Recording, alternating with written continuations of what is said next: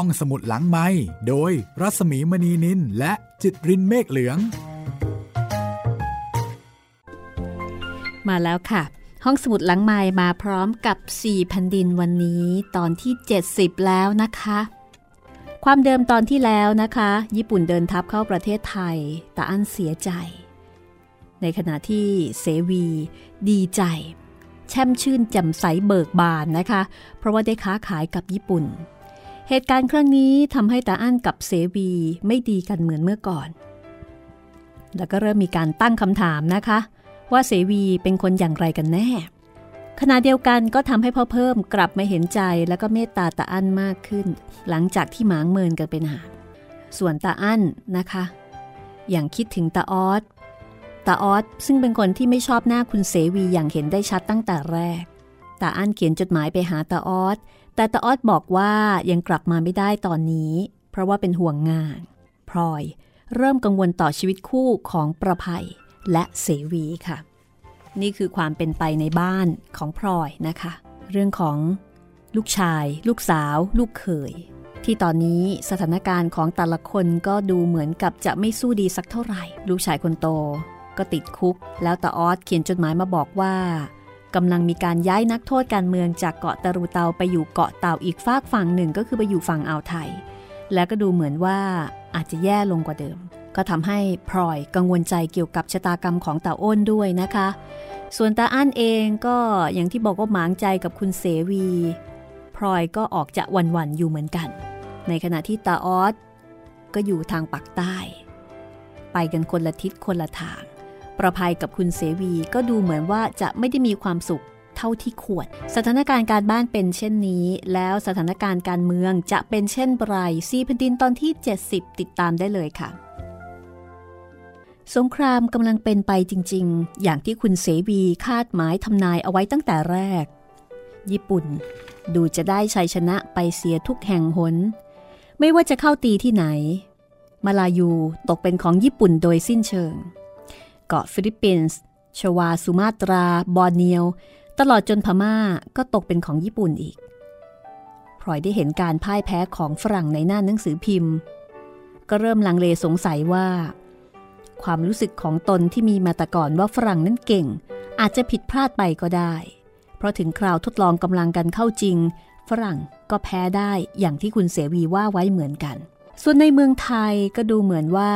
จะเริ่มคุ้นเคยกับญี่ปุ่น ที่ไหนที่ไหนก็มีแต่ทหารญี่ปุ่น เต็มไปหมดทุกถนนหนทาง กลายเป็นภาพประจำวันตามธรรมดา คนทั่วๆไป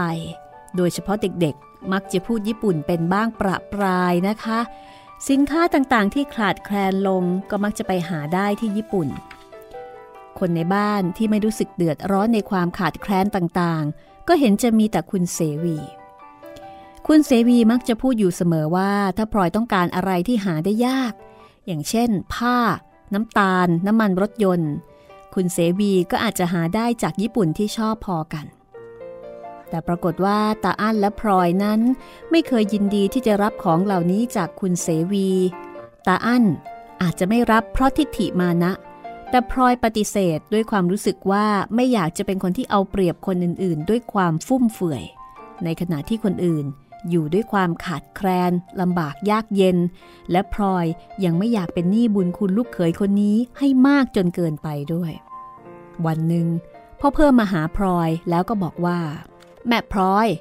เมืองไทยเราเดี๋ยวนี้ดูใหญ่โตเป็นมหาอำนาจ พอๆกับญี่ปุ่นทีเดียวละ ก็ดีแล้วนี่คุณหลวงเป็นมหามิตรกันทั้งทีก็ควรจะใหญ่โตพอๆกัน อะไรก็ช่างเถอะ ฉันกลุ่มใจเรื่องวัฒนธรรมนี้เท่านั้นเอง ดูท่าจะไปกันใหญ่ละ คุณหลวงว่าอะไรนะ วัดอะไรที่ไหน พลอยถามขึ้นเพราะว่าครั้งนี้เป็นครั้งแรกนะคะ ที่พลอยได้ยินคำว่า วัฒนธรรม พลอยก็เลยโดนพ่อเพิ่มดุเอาซะเลยว่า แม่พลอยนี่ทำตัวเป็นคนหูป่าตาเถื่อนไปได้ ไม่ใช่วัดวาอารามอะไรหรอก สับใหม่เรียกว่าวัฒนธรรม แปลว่าอะไร เอคำนี้ฉันก็ไม่รู้ว่าแปลว่าอะไรเหมือนกัน ได้ยินแต่เขาบอกว่า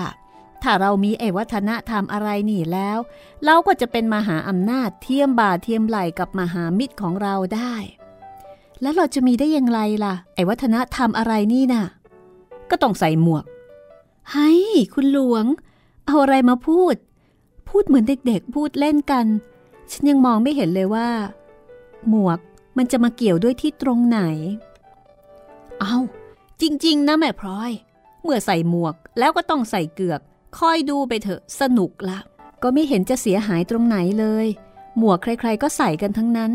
คุณเปรมเองก็เคยคลั่งหมวกหางนกยูง ใบละเท่าไหร่ก็ซื้อ คุณหลวงเองก็ใส่หมวก ฉันเห็นแต่เด็กหนุ่มๆสมัยนี้เท่านั้นล่ะ ที่ไม่ค่อยจะใส่หมวกกัน ใส่เสียทีก็ดีเหมือนกันนะ จะได้กันแดดกันนายได้ แม่พลอยยังไม่เข้าใจตลอด เขาไม่ได้สั่งให้ใส่แต่ผู้ชายเท่านั้น ผู้หญิงก็ต้องใส่หมวกด้วย ผู้หญิง ผู้หญิงจะไปใส่หมวกได้ยังไง หรือว่าจะให้ใส่หมวกเหมือนแม่มก็อย่างนั้นแหละแม่พลอย อืม สาวๆเขาคงจะชอบกระมัง เดี๋ยวนี้เขาก็แต่งตัวจนเกือบจะเป็นแหม่มกันอยู่แล้วเพราะดีที่ฉันแก่แล้ว ไม่งั้นต้องกลายเป็นแหม่มไปด้วย ที่ไหนได้ แม่พลอยนั่นแหละ ตัวจะต้องกลายเป็นแหม่มไปด้วยละ เขาไม่ได้บอกให้ใส่แต่สาวๆหรอกนา สาวแก่แม่ไม้ก็ต้องใส่หมวกด้วยกันทั้งนั้น ตาย ฉันทำไม่ได้หรอก อายเขาตาย เมื่อยังสาวๆ ท่านเคยให้ใส่แต่เวลาออกนอกบ้านเข้าทุ่งเข้าป่าเท่านั้น แต่อย่างนั้นก็ยังหัวเราะขันกันออกจะตายไป คอยดูไปก่อนละกัน ฉันได้ยินเขาว่า ต่อไปใครไม่ใส่หมวกก็ออกจากบ้านไม่ได้ทีเดียว เขาบอกว่าโปลิสจะจับพลอยนั้นเป็นคนที่ไม่ค่อยได้ออกจากบ้านไปไหนมาไหนอยู่แล้ว พอได้ยินพ่อเพิ่มพูดอย่างนั้นก็ตั้งใจเอาไว้ว่าจะไม่ออกจากบ้านอีกจนตาย เพราะไม่สามารถนึกเห็นหน้าตัวเองในวัยนี้ภายใต้หมวกอย่างแหม่มได้ แต่ประภัยนั้นดูไม่เดือดร้อนอะไรเลย ใส่หมวกแบบต่างๆ ไปไหนมาไหนเป็นปกติ แล้วก็ดูเหมือนว่าจะตั้งใจเลือกแล้วก็แสวงหาหมวกแบบใหม่ ๆ ทันสมัย มาใส่อยู่ได้เป็นประจำเกือบจะไม่มีซ้ำ ประภัย ประภัยไม่รู้สึกลำคาญบ้างเหรอ ต้องใส่หมวกอยู่ทั้งวันนะลูก ไม่ลำคาญหรอกค่ะคุณแม่ ใครๆเขาก็ว่าหน้าภัยรับกับหมวก ใส่แล้วทำให้สวยขึ้น ว่าแต่คุณแม่เธอค่ะ เมื่อไหร่จะลองใส่ดูบ้าง ภัยจะหามาให้ หมวกที่ภัยใส่แล้วก็ยังมีอีกตั้งหลายใบ ไม่เอาบ้าไปคนเดียวเถอะยายประภัยอย่ามาพาแม่ให้บ้าไปหน่อยเลย คุณแม่ก็ ช่างไม่มีวัฒนธรรมเสียบ้างเลย ระวังให้ดีเถอะจะถูกตำรวจจับสักวันหนึ่ง ประภัยหัวเราะแซวแม่อย่างอารมณ์ดี ตั้งแต่นั้นมาเรื่องหมวกก็กลายเป็นเรื่องใหญ่ที่น่าตกใจ ใครๆก็พูดถึงกันแต่เรื่องหมวกนะคะ ผู้หญิงสาวจะไปนั่งคุยกันเรื่องหมวกทรงต่างๆ ว่าทรงไหนจะงามทรงไหนจะทันสมัย คนที่ไม่ชอบใส่หมวก ก็คุยกันเรื่องความรำคาญของตนที่จะต้องใส่หมวก ร้านรวงต่างๆ ก็พากันโฆษณาขายหมวกกันเป็นการคลึกโครม ทางราชการเองก็พูดถึงแต่เรื่องหมวกทางวิทยุ ชี้ให้เห็นว่าหมวกนั้นเป็นของสำคัญถึงขนาดมาลานำไทยไปสู่มหาอำนาจ ซึ่งพลอยได้ฟังแล้วก็ได้แต่สะท้อนถอนใจ วันหนึ่งพลอยนั่งเล่นอยู่คนเดียวที่สนามหญ้าหน้าตึกในตอนบ่าย เห็นใครเดินเข้าประตูบ้านมา ใส่หมวกปีกใหญ่ ก็เพ่งตามองดูเพราะจำไม่ได้ จนคนคนนั้นเดินเข้ามาใกล้ตัวพลอยจึงจำได้ว่าเป็นคุณเชยแหมคุณเชย แต่งแหม่มแล้ว แปลกไป จนฉันจำไม่ได้เลยทีเดียว นั่นนะสิแม่พลอย ฉันเองก็กระดากใจ ไม่กล้าออกจากบ้านไปหลายวันทีเดียว แต่ก็จะทำยังไงได้ ฉันมันต้องไปไหนมาไหนทำมาหากิน นั่งอยู่กับบ้านเฉยๆก็อดตาย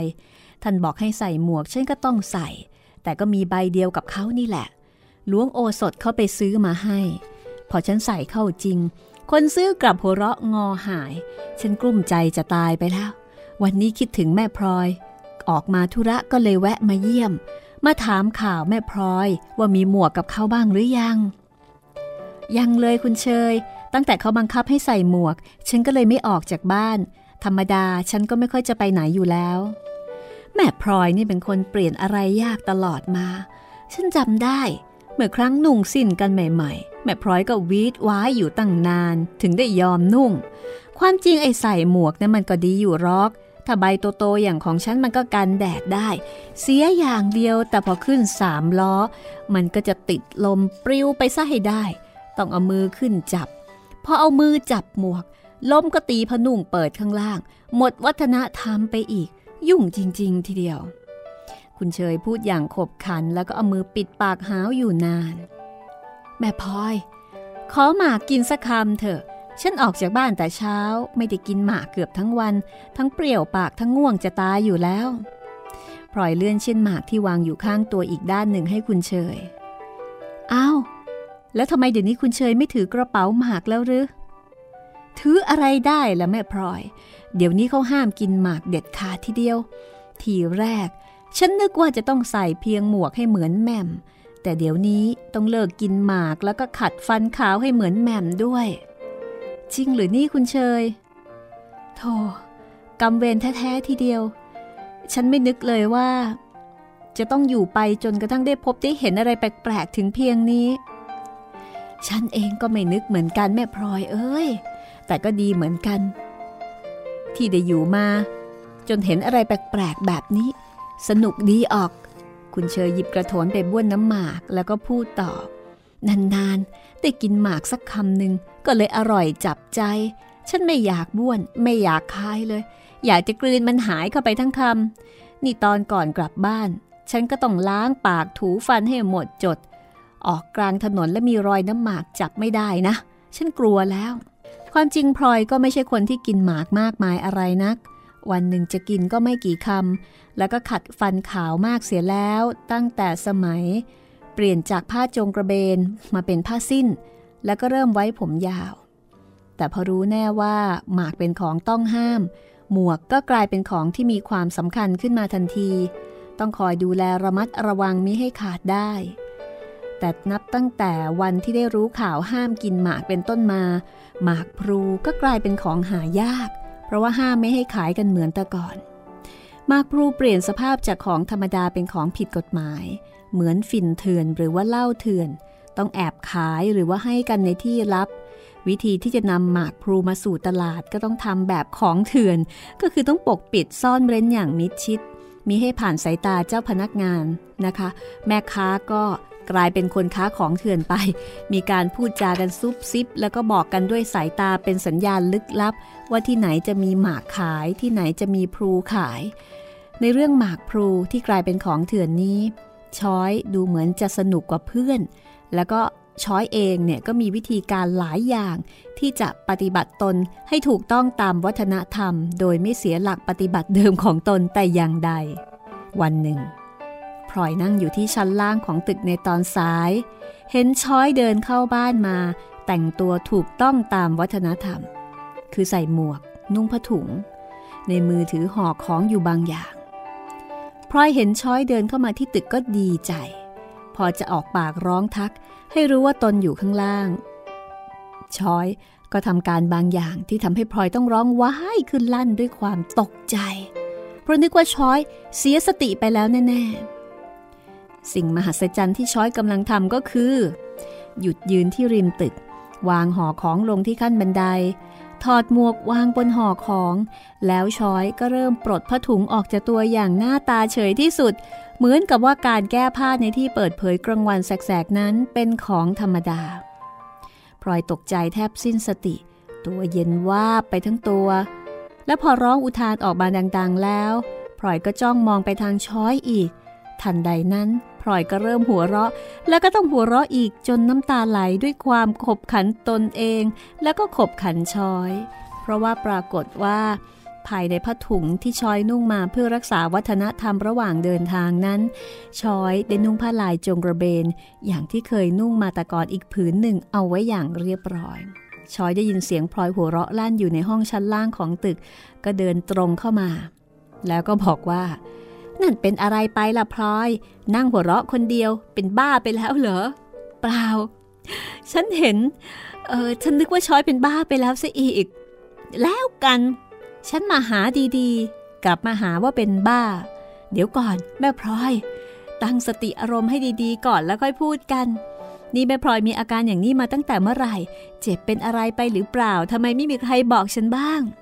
คือพลอยตอนนั้นเนี่ยหัวเราะงอหายนะคะ ยิ่งฟังคำพูดของช้อยพลอยก็ต้องหัวเราะต่อไปจนเสียดท้องกว่าจะหยุดหัวเราะ ไม่เป็นไรหรอกช้อย ฉันไม่ได้เจ็บอะไรหรอกพลอยพูดอย่างอ่อนใจกับช้อย ซึ่งลงมานั่งมองพลอยด้วยใบหน้าที่สมเพศเสียเต็มประดานะคะ สมเพศที่พลอยเนี่ยหัวเราะอยู่ได้ ฉันได้เห็นช้อยถอดพนุ่งออกที่ข้างตึก ฉันก็นึกว่าช้อยนี่เป็นบ้าไปซะแล้วลุกขึ้นแก้ผ้ากลางแจ้ง แต่พอเห็นผ้าจงกระเบนอยู่ข้างใน ฉันก็เลยหัวเราะ แล้วพอช้อยเข้ามากลับมาหาว่าฉันน่ะเป็นบ้า ฉันก็เลยยิ่งกลั้นหัวเราะไม่ได้ใหญ่ ฉันแก้ผ้า ถอดผ้าถุง ช้อยพูดอย่างงงๆแล้วก็พอนึกเรื่องราวได้ ช้อยเองก็เลยต้องหัวเราะจนงอหายไปเหมือนกันเฮ้อช้อยร้องพรางก็เช็ดน้ำหูน้ำตาก่อนจะบอกว่า แต่จะว่าไป มันก็เหมือนกับคนบ้าจริง ๆ นั่นแหละพลอย ชั่วแต่ว่าไม่ได้บ้าไปแต่ฉันเพียงคนเดียว คนอื่นๆนะก็บ้ากันทั้งเมือง นี่ วันนี้ฉันมีของมาฝาก ชอยพูดเลยก็หยิบหอกของมาแก้ออกนะคะ ส่งให้พลอย อะไรเหรอ อย่าพูดดังไป ชอยลดเสียงต่ำเหมือนเสียงกระซิบ แล้วก็เปิดห่อแรก ซึ่งดูด้วยตาเปล่า ก็เห็นแต่เพียงผลลูกเงาะแล้วก็ผลไม้อื่นๆนะคะ แต่ใจกลางนั้นมีหมากดิบปนอยู่หลายลูกคือซ่อนเอามา ฉันได้มาใหม่ คิดถึงแม่พลอยก็เลยเอามาให้ เดี๋ยวนี้หมากดิบหายากออกชอยพูดแล้วก็แก้ห่ออีกห่อหนึ่งในนั้นมีของอื่นอยู่เต็มนะคะ แล้วชอยก็เอามือสอดเข้าไปในห่อด้วยอาการลึกลับ ล้วงเอาใบพลูออกมาอีกห่อหนึ่ง แก้ห่อออกให้พลอยดู แล้วก็กระซิบบอกว่า นี่ไงพลอย ใบเหลืองน่ากินออก รีบหาน้ำพรมเสียหน่อย ฉันซุกไว้นาน จะกลายเป็นภูนาบอยู่แล้ว โธ่ช้อย ไม่น่าจะต้องลำบากถึงเพียงนี้เลย ฉันก็พอจะหากินอยู่ได้หรอกหมากพลูทำไมถึงจะต้องซุกซุกซ่อนซ่อนเอามาให้ ถึงจะมีกิน ก็คงจะขนาดหมากแห้งพลูนาบจะไปอร่อยอะไร ฉันได้ของจริง ๆ มา ก็เลยต้องเอามาฝาก เก็บไว้กินเถิด ความจริง ที่เขาห้ามไม่ให้กินหมากกินพลูนี่ก็ดีเหมือนกันนะทำให้กินหมากอร่อยขึ้นอีกเป็นกอง เพราะต้องแอบกินไม่ให้ใครเห็น เวลานี้ฉันรู้สึกตัวเหมือนกับว่ามีความชั่วอะไรลึกลับ ที่ต้องปิดบังเอาไว้ไม่ให้ใครรู้ เหมือนกับติดฝิ่นหรือว่าเล่นเพื่อนอะไรทำนองนั้นเลยทีเดียว แต่ก่อนไม่ค่อยมีความชั่วช้าอะไรที่จะต้องปิดบัง ก็เลยดูกร่อยๆไป เดี๋ยวนี้เห็นตัวเองสำคัญขึ้นเองเป็นกอง คนเราเวลาที่ทำอะไรหลบหลบซ่อนๆ แน่นอนนะคะ ก็จะรู้สึกว่าสิ่งนั้นเนี่ยมันเป็นสิ่งที่มีคุณค่า ปล่อยฟังแล้วก็ หัวเราะบอกกับชอยว่า ชอยนี่ก็ช่างหาอะไรมาพูดให้วิตฐานได้ทุกเรื่องสินาว่าแต่หมูนี้หายไปไหนนาน ไปมัวทำอะไรอยู่ ฉันนึกว่าตายไปแล้วซะอีกคนอย่างฉันเนี่ยไม่มีตายง่ายๆหรอกพลอย แต่หมูนี้งานการเต็มมือก็เลยไม่ค่อยได้มาหา ช้อยไปมีงานการอะไรกับเขานักหนา อยากรู้ไหมคะ ว่าช้อยมีงานการอะไรกับเขา ที่บอกว่างานการเต็มมือ ถ้าอยากรู้ก็ต้องอดใจรอฟังช่วงหน้าสี่แผ่นดินตอนที่ 70 ช่วงที่สองค่ะ ห้องสมุดหลังไม้โดยรัสมีมณีนินและจิตรินเมฆเหลือง กลับเข้าสู่ช่วงที่สองนะคะ ของตอนที่ 70 ของ 4 แผ่นดินค่ะ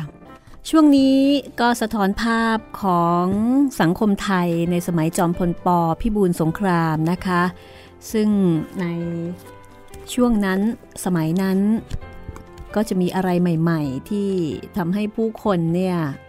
ต้องปรับตัวกันอยู่เยอะละค่ะ เพราะว่าในระหว่างสงครามโลกครั้งที่สองนะคะ รัฐบาลสมัยจอมพลปพิบูลสงคราม ก็นำวัฒนธรรมแบบใหม่เข้ามาเปลี่ยนแปลงชีวิตความเป็นอยู่ของประชาชน ด้วยการออกกฎระเบียบข้อบังคับ ให้ประชาชนเนี่ยปฏิบัติตาม โดยบอกว่ามีวัตถุประสงค์ที่จะพัฒนาประเทศไทย ให้เจริญรุ่งเรืองเป็นอารยะเทียบเท่ามหาอำนาจ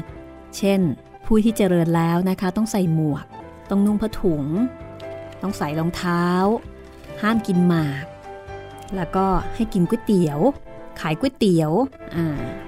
แล้วก็จะมีรูปแบบคำพูดที่แสดงว่าเป็นผู้มีวัฒนธรรมนะคะ ในช่วงนี้ยังมีเหตุการณ์สำคัญที่เกิดก็คือน้ำท่วมใหญ่ปี 2485 ค่ะ ก็เรียกได้ว่าช่วงนี้นี่เป็นช่วงที่คนไทยต้องปรับเปลี่ยนวิถีชีวิตนะคะ รวมไปถึงการแต่งเนื้อแต่งตัวการกินกันอยู่ คือเรียกว่ารัฐบาลเนี่ยเข้ามายุ่มย่ามกับชีวิตส่วนตัวของประชาชนเนี่ยมากอยู่ทีเดียว แล้วก็มีการออกกฎที่เรียกว่ารัฐนิยม และวีรธรรมของชาติไทย เป็นการขอร้องแนะนำชักชวนให้คนไทยปฏิบัติตาม เช่น ต้องสวมหมวก นุ่งผ้าถุง ใส่รองเท้าไม่กินหมากนะคะ ทีนี้สำหรับผู้หญิงไทยเนี่ยการสวมหมวกก็ถือเป็นเรื่องแปลกใหม่ คือถ้าเกิดไม่ใช่ชาวไร่ชาวนาที่ต้องออกแดดออกนายนะคะ ก็คนไทยก็จะไม่ค่อยได้ใส่หมวกกัน ยกเว้นคนที่ทำงานกลางแจ้งใช่ไหมแล้วหมวกของคนไทยเนี่ยก็มีแต่งอบอ่าเป็นหมวกที่ใส่เพื่อที่จะกันแดด ไม่ใช่หมวกใส่เพื่อความสวยงาม ส่วนการนุ่งผ้าถุง ใส่รองเท้าแล้วก็ไม่กินหมาก สตรีในวงสังคมชั้นสูงก็ได้เริ่มปฏิบัติมาบ้างแล้ว ตั้งแต่สมัยรัชกาลที่ 6 นะคะความรู้สึกของผู้หญิงในยุคนั้นจากหนังสือสี่แผ่นดินกับเรื่องจริงในราชสำนักสยามบอกว่า แตกต่างกันเป็นสองฝ่ายค่ะ คือผู้หญิงสาวๆ ที่ได้รับการศึกษาและมีชีวิตอยู่ในวงสังคมก็พอใจแล้วก็สนุกในการที่จะปฏิบัติตามนะคะ กลายเป็นประกวดประคันแฟช่วงแฟชั่นกันไปเลย ส่วนผู้หญิงแม่บ้าน แม่บ้านรุ่นเก่า หรือว่าชาวบ้านธรรมดาเนี่ยก็จะค่อนข้างยากลำบากทั้งกายและใจ เพราะว่าเคยชินกับกับชีวิตดั้งเดิมนะคะ คือการนุ่งโจง นุ่งโจงกระเบน สวมรองเท้า แล้วก็กินหมาก โดยเฉพาะกินหมากนี่ก็ติดกันมากเลยนะคะ ถ้าเกิดไม่ได้กินหรือหากินยากนี่ก็โอ้โหแหมงุนง่านหงุดหงิดกันละค่ะ ทางรัฐบาลเนี่ยก็เข้มงวดกวดขัน ถ้าใครไม่ประพฤติปฏิบัติตามก็จะไม่ได้รับสิทธิ์เท่าเทียม กับผู้ที่ปฏิบัติตามนโยบายของรัฐบาล เช่น ไม่ให้ขึ้นรถโดยสาร ไม่ให้เข้าติดต่อในสถานที่ราชการนะคะ บางคนถึงกับถูกจับในข้อหาผิดวัฒนธรรม และนอกจากนั้นค่ะในเรื่องของการพูดการจานะ ก็มีการกำหนดใหม่ เช่น เมื่อใช้บุรุษสรรพนามกำหนดให้มีคำว่าฉัน ท่าน และเขา ในกรณีตอบรับให้ใช้คำว่าจ้า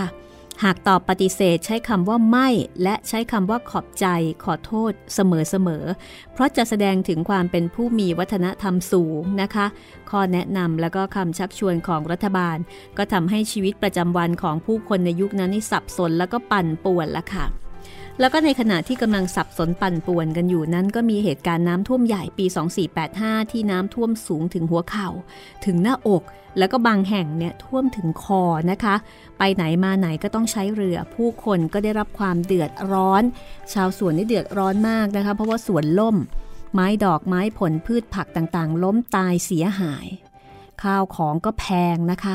การดำเนินชีวิตเต็มไปด้วยความยากลำบาก โดยเฉพาะการขับถ่าย ราะว่าส้วมซุมส้วมซึมขออภัย มันก็อืดขึ้นมาไม่สามารถจะรองรับสิ่งขับถ่ายได้ และเมื่อลุยน้ำมากๆ ก็เกิดโรคน้ำกัดเท้าตลอดจนอันตรายนะคะ ที่เกิดจากสัตว์ร้ายต่างๆ ที่หนีน้ำขึ้นมา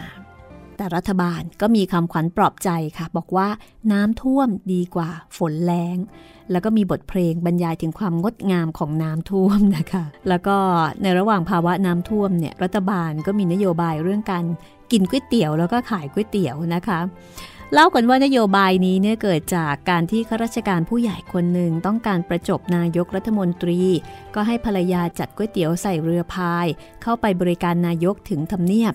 ทีนี้พอนายกได้กินก๋วยเตี๋ยวก็เกิดความคิด ถึงกับเป็นจารีตนิยมว่า ถ้ากินก๋วยเตี๋ยวจะทำให้สุขภาพแข็งแรง เพราะว่าในก๋วยเตี๋ยวหนึ่งชาม จะมีธาตุอาหารที่เป็นประโยชน์แก่ร่างกายครบทุกหมู่ แม้น้ำท่วมเรือก๋วยเตี๋ยวก็ยังสามารถเข้าไปหาลูกค้าได้ทุกซอกทุกซอยนะคะ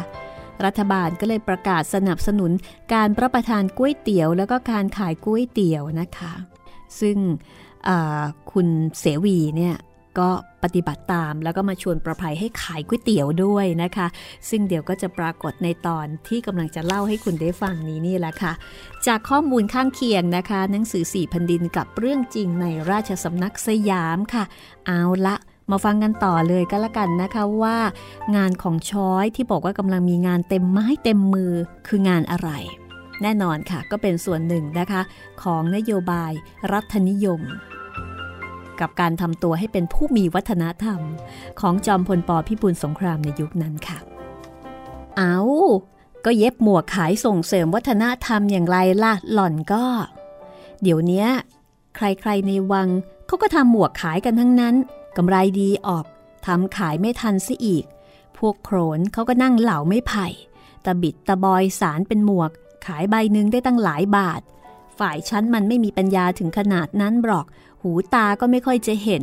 ก็เลยทำเอาง่าย ๆ แบบนี้ ฉันเอามาฝากแม่พลอยใบหนึ่ง ไปไหนมาไหนจะได้ใส่กับเขาบ้าง พอกันถูกจับ ชอยยื่นหมวกใบเล็กกระทัดรัดมาให้นะคะ พลอยก็รับมาพิจารณา เห็นทำด้วยวัตถุที่แปลกก็ถามว่าทำด้วยอะไรอะชอยน่าเอ็นดูดีออก บวบบวบแห้งๆนี่แหละ ใส่แล้วเบาหัวลืมได้เลย ไม่รู้ตัวว่าใส่หมวก มันดีอยู่ที่ตรงนี้ แม่พลอยเก็บเอาไว้เถอะ จวนตัวเข้าจะได้เก็บเอาไว้ใช้ หมวกใบนี้ก็เลยกลายเป็นหมวกใบแรก แล้วก็ใบเดียวที่พลอยมีในสมัยวัฒนธรรมค่ะ พลอยอดสงสารช้อยไม่ได้ในเรื่องของวิถีทางแห่งชีวิต ที่แตกต่างกับของตนเป็นหนักหนา เพราะว่าช้อยนั้นต้องหาโอกาสทำมาหากินอยู่ทุกเมื่อ ใครเขาทำอะไร นิยมอะไร ช้อยก็ต้องโอนอ่อนไปตาม เพื่อหาเลี้ยงชีพ อย่างเช่น การสวมหมวก คราวนี้เป็นต้นนะคะ พอพลอยถามช้อยว่า ช่างไม่เลือกงานที่จะทำเสียบ้างเลย ช้อยก็บอกว่าเลือกไม่ได้ แล้วก็ไม่เห็นมีอะไรจะต้องเลือก เพราะว่าคนที่ยังเหลืออยู่ในวังตอนนี้ ก็เป็นประเภทเดียวกับช้อยซะเป็นส่วนมากคือทางไหนที่พอจะทำได้ ไม่เหลือบากกว่าแรงก็ต้องทำ ถ้าไม่ทำก็ไม่มีกิน ช้อยเองก็เป็นคนที่ชอบทำงาน อยู่เฉยๆก็เหงา ช้อยบอกว่า นั่งคิดนอนคิดไปก็จะตายเร็วเสียเปล่าๆ ถ้ามีอะไรทำแล้วก็ไม่ค่อยทุกข์ จะได้เงินมากเงินน้อยก็ไม่ว่า ขอให้ได้มีอะไรก็พอ ฉันดูไปแล้ว ก็สงสารคนในวัง ตอนนี้ คนที่ยังเหลืออยู่บางคน แต่ก่อนที่เราเคยเห็นเห็นกันมาก็ยังหรูหราอยู่ แต่เดี๋ยวนี้ก็ยังอยู่ที่เก่าอยู่นั่นเอง เจ็บไปแก่ไปจนไป จะทำอะไรก็ไม่ไหว เพราะเคยเป็นผู้ดีมานาน ได้แต่นอนรอความตายไปวันหนึ่งหนึ่งฉันอยู่ไม่ได้หรอกแบบนั้นน่ะช่อยคิดดูบ้างหรือเปล่า แต่ก่อนนี้ไม่ว่าอะไรก็ออกมาจากข้างในวังทั้งนั้น ไม่ว่าจะเป็นเรื่องแต่งเนื้อแต่งตัว น้ำอบของกินของเล่น ในวังเริ่มก่อนแล้วข้างนอกก็ตาม อย่างเมื่อเราสาวๆ มักจะทำอะไรก่อนคนอื่นเสมอ ของใช้เราก็มีใหม่ๆ ก่อนคนข้างนอกเขา เสื้อผ้าเครื่องแต่งตัวแบบไหน เราก็เริ่มกันก่อน แล้วข้างนอกก็ค่อยๆตามไป จนใช้เหมือนกันทั่วกันไปหมด ฉันยังจำได้เลย เมื่อครั้งตามเสด็จบางไปอิน พวกผู้หญิงชาวบ้าน ที่เขาพายเรือมาขายของแถวที่จอดเรือเครื่อง เขาชอบดูพวกเราชาววัง ดูแล้วก็ยิ้มน้อยยิ้มใหญ่ ชมว่าแต่งตัวงาม เหมือนกับละครที่เขาเล่น ดูเท่าไหร่ก็ไม่เบื่อ แต่พอคุ้นกันหนักเข้า พวกชาวบ้านสาวๆเขาก็จำแบบไปแต่งตัว จนดูสวยงามพอๆกับเราไปบ้างเหมือนกัน แต่เดี๋ยวนี้ฉันไม่รู้ว่าเขาไปเริ่มแบบเริ่มแผนกันที่ไหน จะดูใครเป็นแบบอย่างก็หาดูไม่ได้ ถึงอยากจะตามเขา เราก็ตามไม่ทัน ผิดกับแต่ก่อนซะจริง ๆ เชียว ก็จริงนะคะ เพราะว่าสมัยก่อนเนี่ยของทุกอย่างเริ่มมาจากราชสำนักนะคะชอยก็เลยบอกว่า ฉันก็ไม่เห็นจะแปลกอะไรนี่พลอย แต่ก่อนผู้มีบุญวาสนาท่านอยู่ในวังกันทั้งนั้น อะไรอะไรก็ต้องออกมาจากในวังก่อนเป็นธรรมดา แต่เดี๋ยวนี้ในวังมีใครอยู่ละ่ะ ก็มีแต่ยาแก่อย่างฉันอยู่กันไม่กี่คน ใครก็จะมามองให้เสียเวลา คนเขาก็จะต้องไปเที่ยวจ้องมองผู้มีบุญวาสนาในที่อื่น แล้วเดี๋ยวนี้เขาก็ทำอะไรกันง่ายดี ท่านจะเอาอย่างไร ท่านก็สั่งเอาปุบปับ ใครไม่ทำก็จับเลย สะดวกดีเหมือนกัน ไม่ต้องเสียเวลาคิด มัวอ้อยอิง ดัดจริตว่าจะทำดีหรือไม่ทำดีอย่างแต่ก่อน ฉันมันคนใจเร็ว ฉันก็ชอบอย่างนี้แหละ ชอยนี่ทันสมัยอยู่เสมอทีเดียวนะ ค่ะ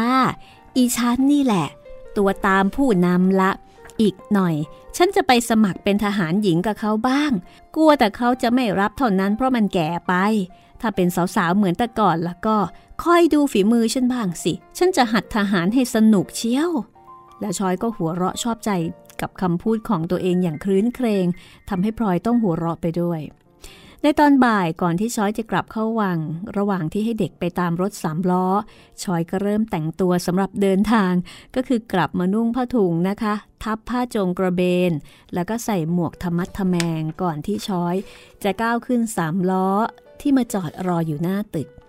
พลอยเล่าให้ช้อยฟังถึงปัญหาของคุณเชยในการขึ้นสามล้อ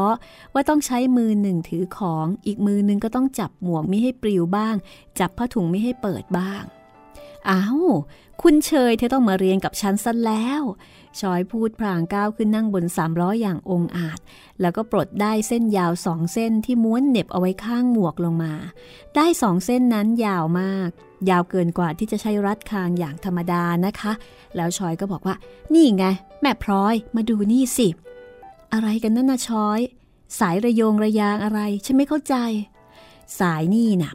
สำหรับควบคุมบังคับหมวกให้ตามท่านผู้นำมิให้ปลิวไปทางอื่น เวลาขึ้นนั่งรถ ก็ปล่อยสายนี้ลงมา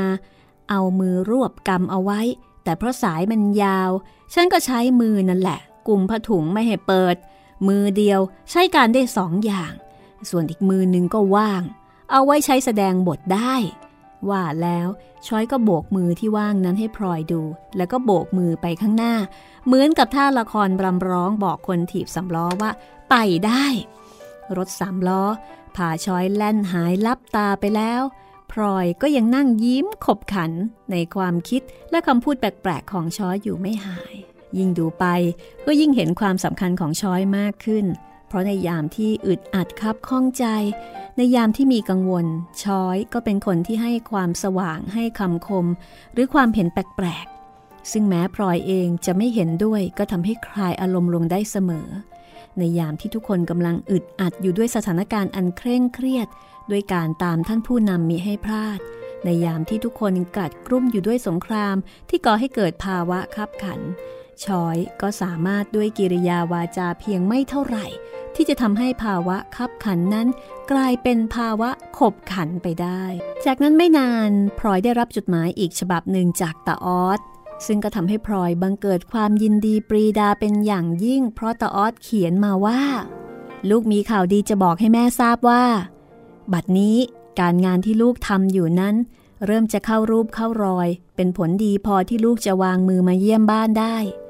ฉะนั้นในเวลาราวๆอีกเดือนหนึ่งลูกจะกลับมาหาแม่ และจะมาอยู่ให้นานที่สุด เท่าที่โอกาสจะอำนวยให้ ลูกดีใจมาก แล้วก็นั่งนับวันนับคืน เพื่อจะให้ถึงเวลาเร็วๆ ขอให้ทูลหัวของลูก อดใจรอไปอีกหน่อย แล้วลูกจะมาอยู่ด้วยนานๆ ให้สมกับที่คิดถึงพลอยดีใจมากนะคะ อ่านหนังสือตาออสแล้วก็ทวนต้นอ่านใหม่ ให้แน่ใจว่า ตาของตนเนี่ยมีได้ฝาดไปจนหลอกลวงตัวเอง เมื่อแน่ใจแล้วก็ได้แต่นั่งยิ้ม แล้วก็คิดแบ่งเวลาเดือนหนึ่งข้างหน้าสำหรับจัดห้องหับเตรียมการเอาไว้รับลูกชายที่จะกลับมาเยี่ยมบ้าน พลอยเริ่มคิดถึงของกินของใช้ต่างๆ ที่ตาออสชอบ นั่งใช้ความจำนึกว่าตาออสชอบอะไร แล้วก็จะอยากกินอะไรบ้าง เสื้อผ้าสำหรับแต่งอยู่กับบ้านนั้น ป่านนี้ตาออสก็คงเอาไปใช้ที่บ้านนอกเสียเก่าแก่ผุพังเต็มทีทางที่ดี พลอยก็ควรจะหาตัดเย็บเอาไว้ให้ใหม่ แต่ทั้งเสื้อผ้า แล้วก็แพรก็หายากเหลือเกิน จะถูกแพงอย่างไรก็ไม่ว่า แต่นี่เกือบจะหาไม่ได้เอาซะเลย คือมีเงินก็ยังหาไม่ได้นะคะพลอยคิดจะลองพูดกับคุณเสวี ลองวานให้เขาหาให้ แต่มานึกอีกที ถ้าตาออดรู้ว่า พลอยได้ผ้ามาจากคุณเสวีก็อาจจะไม่ยอมใส่เอาอีก หรือว่าบางทีเวลาที่ล่วงเลยไปแล้วนาน ประกอบกับความดีใจที่ได้กลับมาเห็นหน้าแม่และหน้าพี่น้อง อาจจะทำให้ตาออดหายจากความขุ่นข้องหมองใจลงไปได้บ้างกระมัง พอตาอั้นกลับมาบ้านในตอนบ่ายพลอยก็รีบบอกข่าวดีตาอั้นเองก็ดูเหมือนจะโล่งอก คุณแม่คงจะดีใจมาก ผมเองก็ดีใจเหมือนกันเราะว่าระหว่างที่ออสหายหน้าไปนาน ผมก็อดคิดถึงไม่ได้อันยังไม่ลืมเรื่องที่พูดไว้กับแม่ไม่ใช่เหรอลูก เรื่องอะไรคุณแม่ อ้าว ก็เรื่องที่อันเคยพูดไว้กับแม่ เรื่องอยากให้ออสกลับมาอยู่ที่ทางบ้านอย่างไรล่ะ อ๋อ เรื่องนั้น ออสกลับมาคราวนี้ ผมจะลองพูดกับเขาดูอีกที ถ้าคุณแม่ช่วยพูดอีกคน บางทีเขาก็จะเปลี่ยนตกลงอยู่บ้านไม่กลับไปอีกก็ได้ แม่ก็คิดว่าอย่างนั้นเหมือนกัน ถ้าอันรักน้อง แม่ก็ขอให้ลองพยายามพูดกับเขาอีกที ออสไม่ใช่คนพูดยากหรอกนะ ถ้าพูดให้ถูกใจแล้วก็ง่ายนิดเดียว แม่เองก็จะช่วยพูดให้เขาอยู่เหมือนกัน ผมว่าสำคัญอยู่ที่คุณแม่คนเดียว ถ้าคุณแม่ออกปากขอเขาตรงๆ ที่ไหนออสจะขัดได้ แต่เอาเถิด ผมเองก็จะพูดกับเขาให้ดีๆ อีกครั้งหนึ่ง เพราะสงครามยิ่งเข้าระยะนี้ ผมก็ยิ่งห่วง แล้วก็วิตกมากขึ้น ไม่อยากให้พี่น้องไปอยู่ไกลกันพลอยมองดูตาอั้นด้วยความรักและด้วยความสบายใจ ที่เห็นตาอั้นเริ่มมีจิตใจเผื่อแผ่ต่อน้องชาย ไม่เคร่งครัดเหมือนเมื่อก่อน คนที่พลอยเห็นว่าดีใจกับข่าวนี้พอๆกับพลอย ก็ไม่ใช่ใครนะคะ คือพ่อเพิ่มนั่นเอง แม่ ดีจริงแม่พลอย ฉันดีใจจริง ๆ ระหว่างพ่อออสไม่อยู่นี่ ฉันไม่มีเพื่อนพูดเพื่อนคุยซะนาน คุยกับใครก็ไม่ถึงอกถึงใจ เหมือนคุยกับพ่อออสระหว่างที่พลอยนั่งคอยนอนคอยตาออสอยู่อย่างใจเต้นนั่นเอง วันหนึ่งพ่อเพิ่มก็มาหา คือพ่อเพิ่มเนี่ยมาหาก่อนกำหนดที่ตาออสบอกไว้ว่าจะออกเดินทางสักสิบกว่าวันนะคะ แล้วก็พูดในเชิงปรารบว่า แม่พลอย น้ำปีนี้ถ้าจะมากผิดปกติเสียแล้วละ งั้นหรือคุณหลวง ครั้งปีมาเสงที่น้ำท่วมใหญ่นั้น ก็ดูนานเต็มที กี่ปีมาแล้วก็ไม่รู้ 25 ปีพอดี คราวนี้ฉันได้ยินคนพูดว่า คงจะท่วมพอๆกันกับครั้งนั้น คิดคิดดูก็แปลก คราวปีมะเสงนั้น เพิ่งเสร็จสงครามไปใหม่ ๆ คราวนี้น้ำก็จะมาท่วมตอนมีสงครามอีก ดูเหมือนว่า เรื่องที่จะเกิดขึ้นนั้นมีเป็นระยะระยะไป วกญาติข้างเมียฉันที่เป็นชาวสวนเขาบอกว่าพวกสวนทุเรียนกำลังทำทำนกทำนบเตรียมเอาไว้อย่างแข็งแรง ถ้าท่วมขนาดปีมะเสงก็คิดว่าพอจะรับไหวอยู่ ถ้าขนาดนั้น ฉันก็คงไม่เป็นไร เพราะข่าวนั้นทางบ้านนี้น้ำท่วมไม่ถึง คุณหลวงและคุณเชยนั่นแหละจะลำบาก เพราะบ้านอยู่ใกล้แม่น้ำฉันไม่เป็นบรอกแม่พลอย ฉันกลับชอบซะอีกเดินดินแห้งๆมานาน ลอยเรือบ้างซะก็ดี ปรากฏว่า ตั้งแต่นั้นมา ระดับน้ำท่วมก็สูงขึ้นทุกวันพลอยนั่งอยู่ที่บ้านก็มีคนมาส่งข่าวไม่เว้นแต่ละวัน ว่าน้ำท่วมที่โน่นบ้างที่นี่บ้างพลอยมองข้ามถนนไปดูน้ำในคลอง ก็เห็นขึ้นเต็มจนล้นปรีแต่ถนนหน้าบ้านนั่นเอง เป็นทำนบกั้นน้ำเอาไว้มิให้น้ำไหลเข้ามาในบ้าน วันหนึ่งพลอยก็ได้รับโทรเลข ซึ่งทำให้ต้องถอนใจใหญ่ด้วยความผิดหวัง โทรเลขนั้นมีใจความว่า น้ำท่วม ทางรถไฟขาดยังมาไม่ได้ ต้องรอน้ำลดออสและในคืนวันนั้นเอง น้ำในคลองก็ล้นข้ามถนนไหลเข้ามาในบ้าน ก็เรียกว่าพลอยนี่ก็เจอเจอน้ำท่วม เหมือนกับอุทกภัยปี 54 ของเรานะคะ อันนี้ปี 2485 ซึ่งก็ถือได้ว่าเป็นน้ำท่วมใหญ่ที่จารึกเอาไว้ในประวัติศาสตร์เลยทีเดียว ระดับน้ำท่วมนั้นสูงขึ้นอย่างรวดเร็วค่ะ ภายในเวลาไม่เท่าไหร่ ชั้นบนของตึกที่พลอยอยู่ก็กลายเป็นเกาะ มีน้ำล้อมรอบพลอยได้แต่นั่งดูระดับน้ำที่ขึ้นมาเรื่อย ๆ ด้วยหัวใจอันไม่สบายนะคะ เพราะน้ำที่ไหลเข้ามาในบ้านนั้นเป็นอุปสรรคอันเดียวที่กางกั้นตาออสมีให้กลับคืนมาสู่บ้าน ตอนแรกก็คาดหมายกันว่า น้ำคงจะมากผิดฤดูกาลไปแค่เล็กน้อย แล้วก็คงจะท่วมอยู่ไม่กี่วัน เพราะฉะนั้นในระยะแรกๆเนี่ยน้ำท่วมก็เลยกลายเป็นเรื่องสนุกของคนกรุงเทพ ซึ่งฉวยโอกาสพายเรือเล่นกันอย่างสนุกสนานนะคะ โดยเฉพาะคนหนุ่มๆสาวๆ แต่ปรากฏว่าพอนานเข้า น้ำก็ไม่ได้ลดลงอย่างคาด ยังคงท่วมในระดับสูงทำให้การคมนาคมต้องใช้เรือเป็นส่วนมาก การเล่นเรือก็เบาลงไป เพราะว่าหมดสนุกไปประการหนึ่ง และเรือก็กลายเป็นของจำเป็นไป มิใช่ของเล่นอีกประการหนึ่งความคาดหมายของพลอย ก็ว่าน้ำคงจะท่วมอยู่ไม่กี่วันเหมือนกับคนอื่น แต่ความคาดหมายนั้นก็ผิดความหวังที่ว่าตาออสจะกลับมาบ้านได้โดยเร็ว ก็เลื่อนลอยไป สิ่งที่ทำให้พลอยกลุ้มขึ้นไปอีก คือน้ำไม่ได้ทำลายเฉพาะการติดต่อทางรถไฟเท่านั้น แต่การติดต่อทางอื่นๆ เช่นทางโทรเลขหรือจดหมายก็ขาดหายไปด้วย ซึ่งทั้งนี้ย่อมทำให้พลอยกระวนกระวายใจ รู้สึกว่าชีวิตของพลอยนี่จะเจอเจออุปสรรคอยู่เสมอนะคะ พอกำลังจะมีความสุขอุปสรรคก็มักจะมาทักก็คงเหมือนกับชีวิตของเราเราบังคะหลายครั้ง พอกำลังจะดีกำลังจะดี ก็มักจะมีอะไรมาขัดไปซะ อยู่เรื่อย อดใจรอ ฟังตอนต่อไปนะคะ กับสี่แผ่นดินตอนที่ 71 ว่าตกลงตาออสจะได้กลับมาเจอหน้าแม่อย่างที่บอกเอาไว้หรือไม่นะคะ รวมไปถึงเรื่องของนโยบายรัฐยม เรื่องของการขายก๋วยตงก๋วยเตี๋ยวอย่างที่เล่าเอาไว้ในช่วงแรก วันนี้หมดเวลาของห้องสมุดหลังใหม่แล้ว ลาคุณผู้ฟังไปก่อน สวัสดีค่ะ ห้องสมุดหลังไม้โดยรัสมีมณีนินและจิตรินเมฆเหลือง